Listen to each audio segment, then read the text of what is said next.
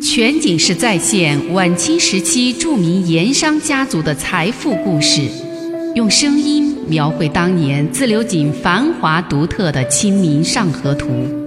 据王瑞小说《盐商世家》改编，悦享九零八自贡文化旅游广播为您倾情演绎《自流井往事》。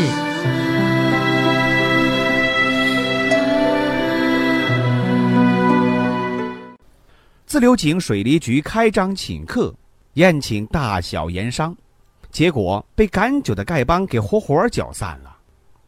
那自流井分县的胡县城临走的时候说的那句话意味深长，说的什么？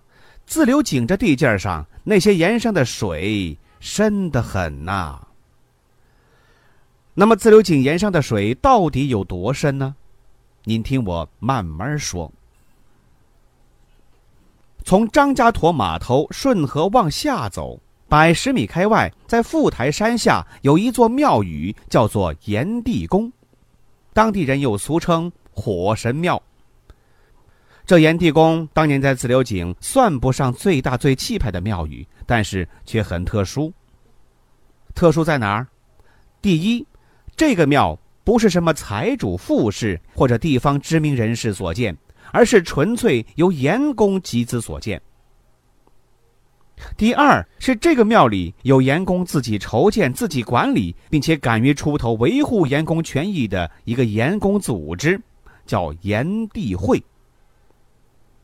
第三是这个火神庙，虽然说也是供奉的所谓火神，在外地也有，但是把这火神改为专门供奉炎帝的庙宇，在当时全国十八省。仅此一家。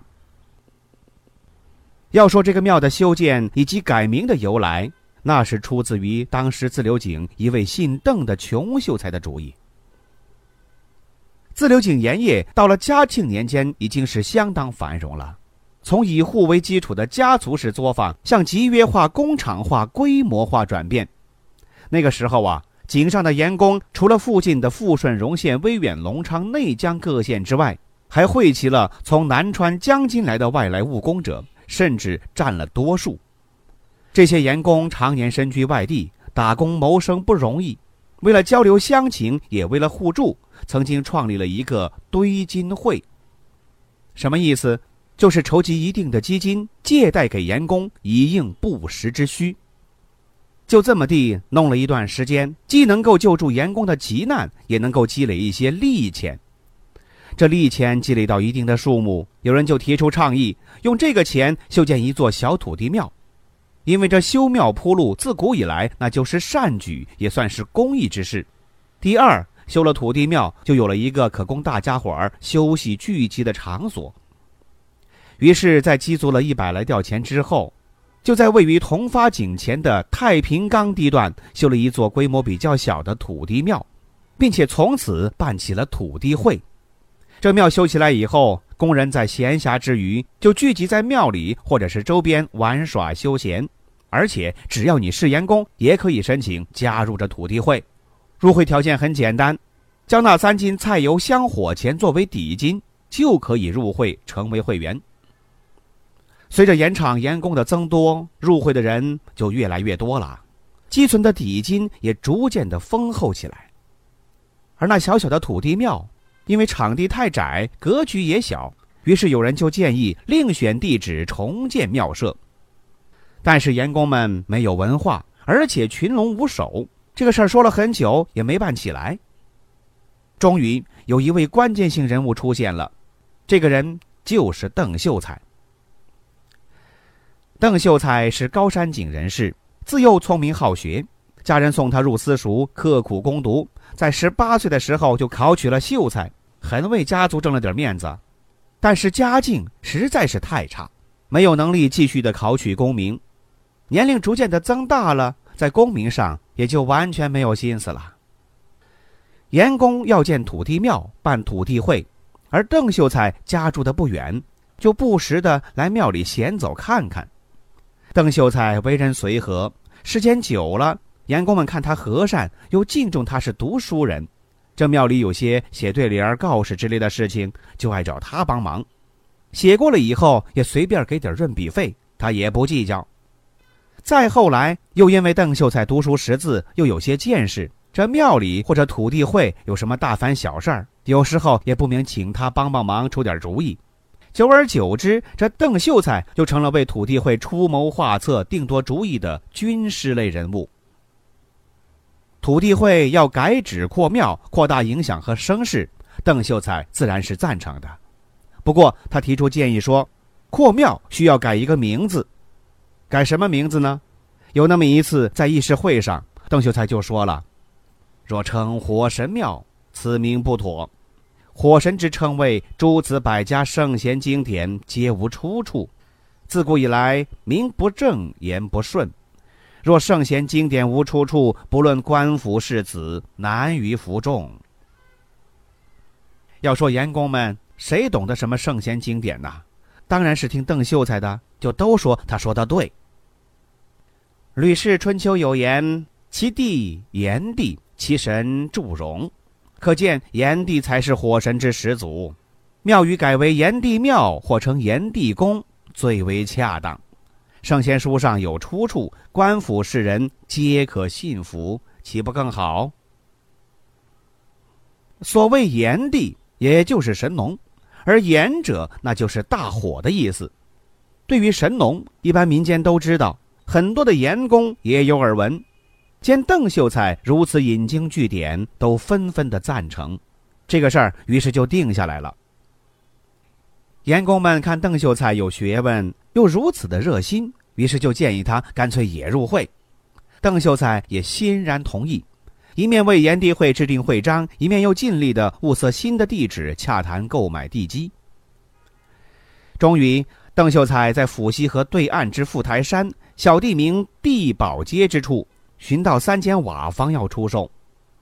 邓秀才多少懂点风水之道，觉得此地背靠富台山，面临府西河。正得依山面水之势，又和分县衙门所在的著名的景神庙隔河相望，真是一块修房造屋的风水之地。于是，在商议之后，把三间瓦屋买下来，在原地基上扩大，动工新建炎帝宫。这炎帝宫修修停停，停停修修，到道光末年初步有了寺庙格局，一直到咸丰年间，这炎帝宫才全部竣工。一样的飞檐画栋，一样的粉墙青瓦，全部都是由众盐工自建自造，这在当年也算是一个奇迹了。自流井那些个财大气粗的盐商也不禁对炎帝会的能耐刮目相看。这炎帝宫还有一个特别之处，那就是在设计建造的时候，把门楼和戏楼融为一体，既节约空间和财力，又增加了门楼的装饰美观。戏楼两侧各有抱楼环绕，不过演戏的时候，这男女要分坐，各占一半。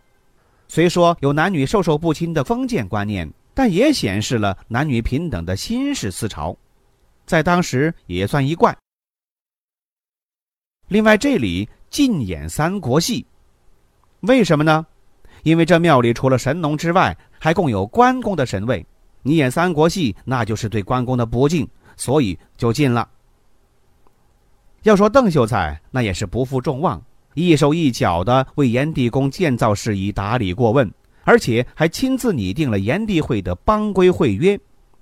另外，邓秀才还为严公争利，出面和盐商谈判，甚至不惜到县衙门、省衙门和盐商打官司。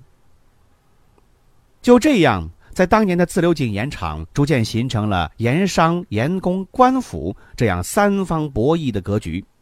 而盐工就是以炎帝宫为基地，以炎帝会为组织，形成了一股独立的强大力量。也正因为如此，邓秀才遭到一些盐商，主要是八大盐号为代表的陕商的记恨。几次较量之后，盐商买通了官府，对邓秀才下了毒手，最后是冤狱缠身，含恨而终。全景式再现晚清时期著名盐商家族的财富故事。用声音描绘当年自流井繁华独特的《清明上河图》。据王瑞小说《盐商世家》改编，悦享九零八自贡文化旅游广播为您倾情演绎《自流井往事》。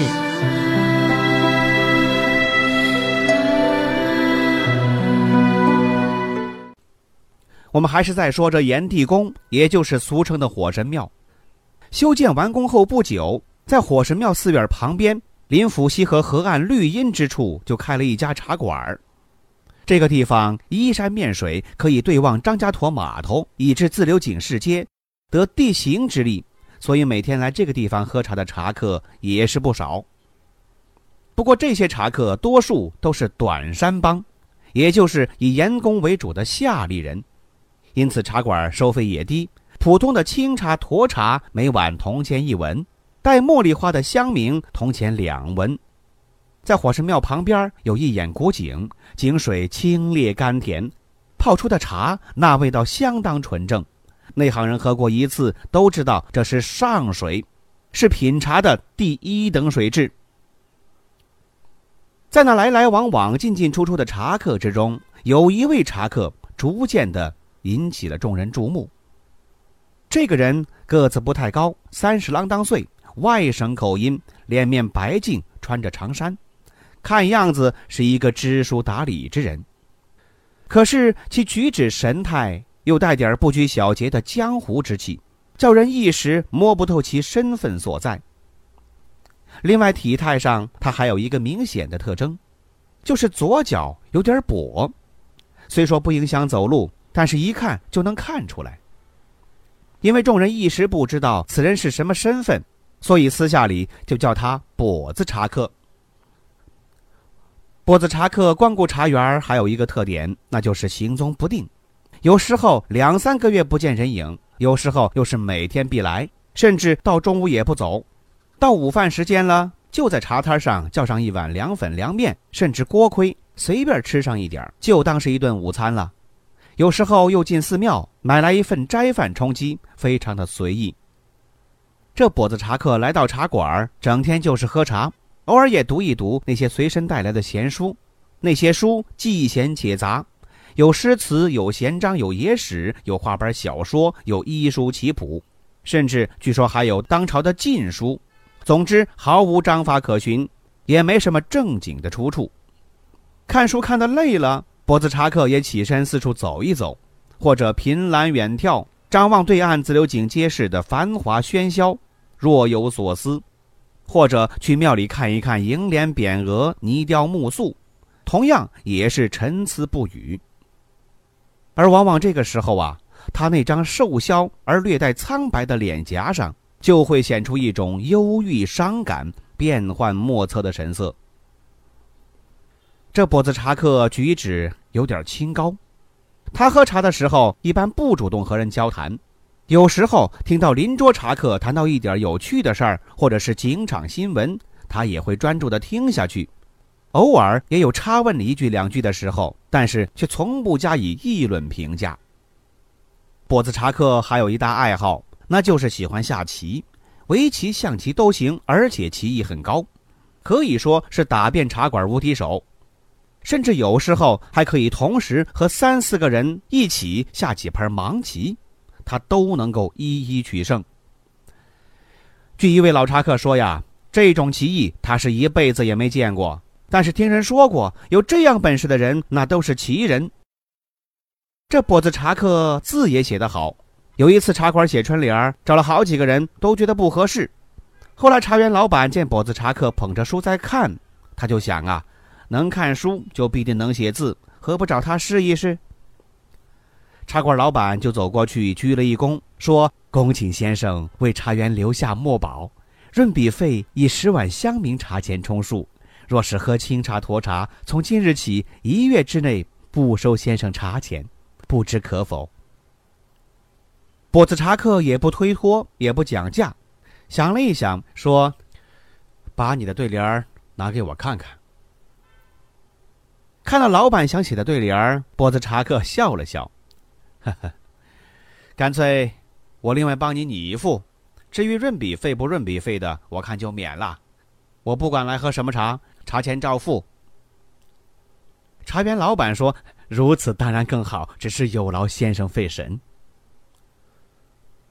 跛子茶客略加思索，就把对联纸给铺开，提笔一挥而就。写完，众人一看。上联是“望江楼上望江流，江流千古”，下联“炎帝宫前品清茶，清茶一杯”。众人齐声叫好。有点学问的人后来说了，这上联借用的是成都望江楼只有上联没有下联的绝对，用在这儿也很恰当。那字写出来也是非常漂亮，不单是一般人说好，就是一位教过私塾的老先生也赞口不绝，说这字写的有功力，是一种怪笔法。这种怪笔法世上少见，可与当年扬州八怪的郑板桥之怪字相比，非常难得。如此一来，众人就猜了，这跛子茶客学问如此之好，身份肯定不同寻常。而更让众人另眼相看的是，不知从何时起，渐渐有一些当地的富豪跟班，甚至是师爷打扮的人物出现在火神庙茶馆。这类人来这儿只有一个目的，就是奉东家之命，专门请某先生府上一叙，或者是以备薄酒，望贵客赏光。而这位被请的客人，正是那位跛子茶客。这些人来，一般都专门备有花杆或者是专轿，这是专门来接人的。那些个跟班也是一个个神情恭敬、客气的很。像是平时对待官府里的大人老爷，或者是巨士富商人等，一口一个老爷；要么说有专轿在门外等候，请老爷打轿；或者说轿子已经备好了，老爷是这时起身，或是喝点茶再起身。而这些人称自己总是在下或者小人之类，那实在是恭顺有礼。不过，出乎众人意料的是，这跛子茶客似乎对此不大买账。一般情况之下，抬抬眼看看对方，说一句：“你没看见我正在下棋？”或者是“你没看见我正在看书？”除了这两句之外，并不多做理睬。有时候让跟班在一旁伺候好一阵儿，才似乎不大情愿地出门打搅而去。有时候或者干脆就说。今天没工夫，你们回去回话吧。说改日再说。说完，头也不抬，继续看他的书，让那接人的跟班泱泱而回。到这个时候，众茶客，包括茶馆的店主、老板，才知道这位跛子茶客绝非等闲之辈，难免不高看一眼。而那跛子茶客却是依旧如故，我行我素，照常来闲坐喝茶，一样看他的书，一样在庙里走走看看。有时候也下下棋，有时候也发发呆，有时候是每天都来，有时候又是两三个月不见人影。而这样的时候，有人就说了：“他这是去云游天下去了。”于是，关于跛子茶客的真实身份，就有了好多种说法。有的说此人是一个落难秀才或者落难举子，不然不会成天捧着书本看，字也写得那么好。有的又说了。可能是一个败了家的世家子弟，原来家境优裕，现在破败了，所以云游四方。有人甚至说，此人可能是京都哪位达官贵人之后，因为得罪了朝中权贵，被发配边塞之地，所以流落民间。但其家族树大根深，祖上一辈的童年同耕多得很，有些现在朝中六部或者是督府任上，官居高位。所以，情场的盐商富士乃至地方官府人物对其争相纷纷巴结，说不定哪一天真的来一个鲤鱼翻身也未可料。总之，说法越来越多，也越来越神秘。而跛子茶客对此似乎浑然不觉，或者是听见了也装作没听见，任由一帮人在他身后叽叽喳喳，毫不在意。对一些人的笑脸相迎、刻意讨好，他更是毫不领会。全景式再现晚清时期著名盐商家族的财富故事，用声音描绘当年自流井繁华独特的《清明上河图》。据王瑞小说《盐商世家》改编，悦享九零八自贡文化旅游广播为您倾情演绎《自流井往事》。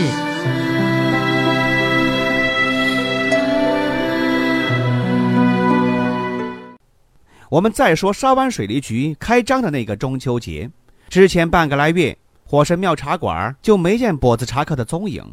众人就猜他是外出云游去了。中秋节之后，大概半个月光景，这跛子茶客又出没茶馆，众人心想：哦，果然是云游去了。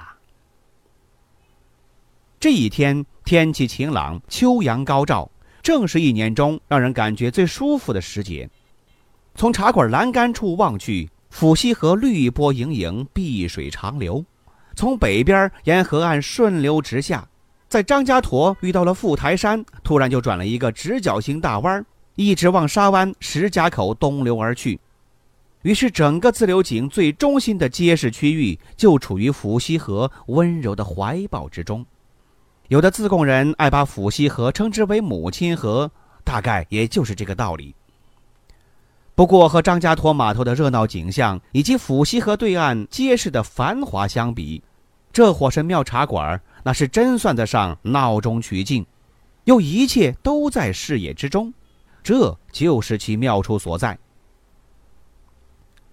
波子茶客这一天独自坐在临江的一张茶桌上喝茶看风光，却听邻桌几个茶客闲谈之声传来。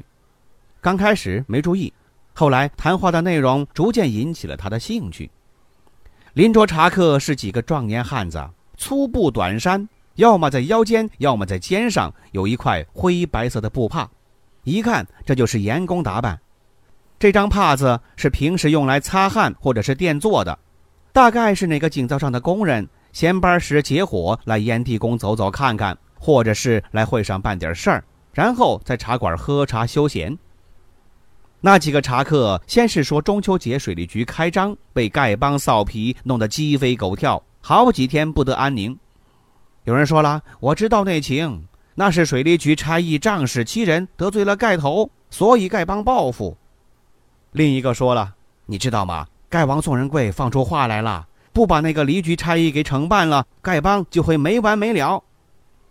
有人听了这话，立马反驳：瞎说什么，胡说八道！官府开办水利局，真正得罪的那是盐商，这是盐商暗中出钱收买了丐头，让丐帮出面去臊皮。给水利局一个下马威。说这话这个人还告诉大家伙儿说，这消息那是听井上管事的跟人闲聊时说出来的。于是乎，这几个人就又猜井上盐商之中到底谁才是真正的幕后人物，敢跟官府水利局过不去。其中就有一个长得很稳重的汉子出言说道：“自流井这些井灶东家，敢跟官府作对的，真正有几个人？”大家猜也猜得到。停了一下，他看了看四周，又放低了声音：“前天晚上在三道拐那茶铺子喝茶，听邻桌的灯杆坝绸布庄的冯老板说，那天亲眼看见了王三味堂的穆师爷和丐王宋仁贵一起在圣城茶馆喝过茶，恐怕事情就与王家有关。听说事情和珍珠寺王家有关。”几个人就没有再深说下去。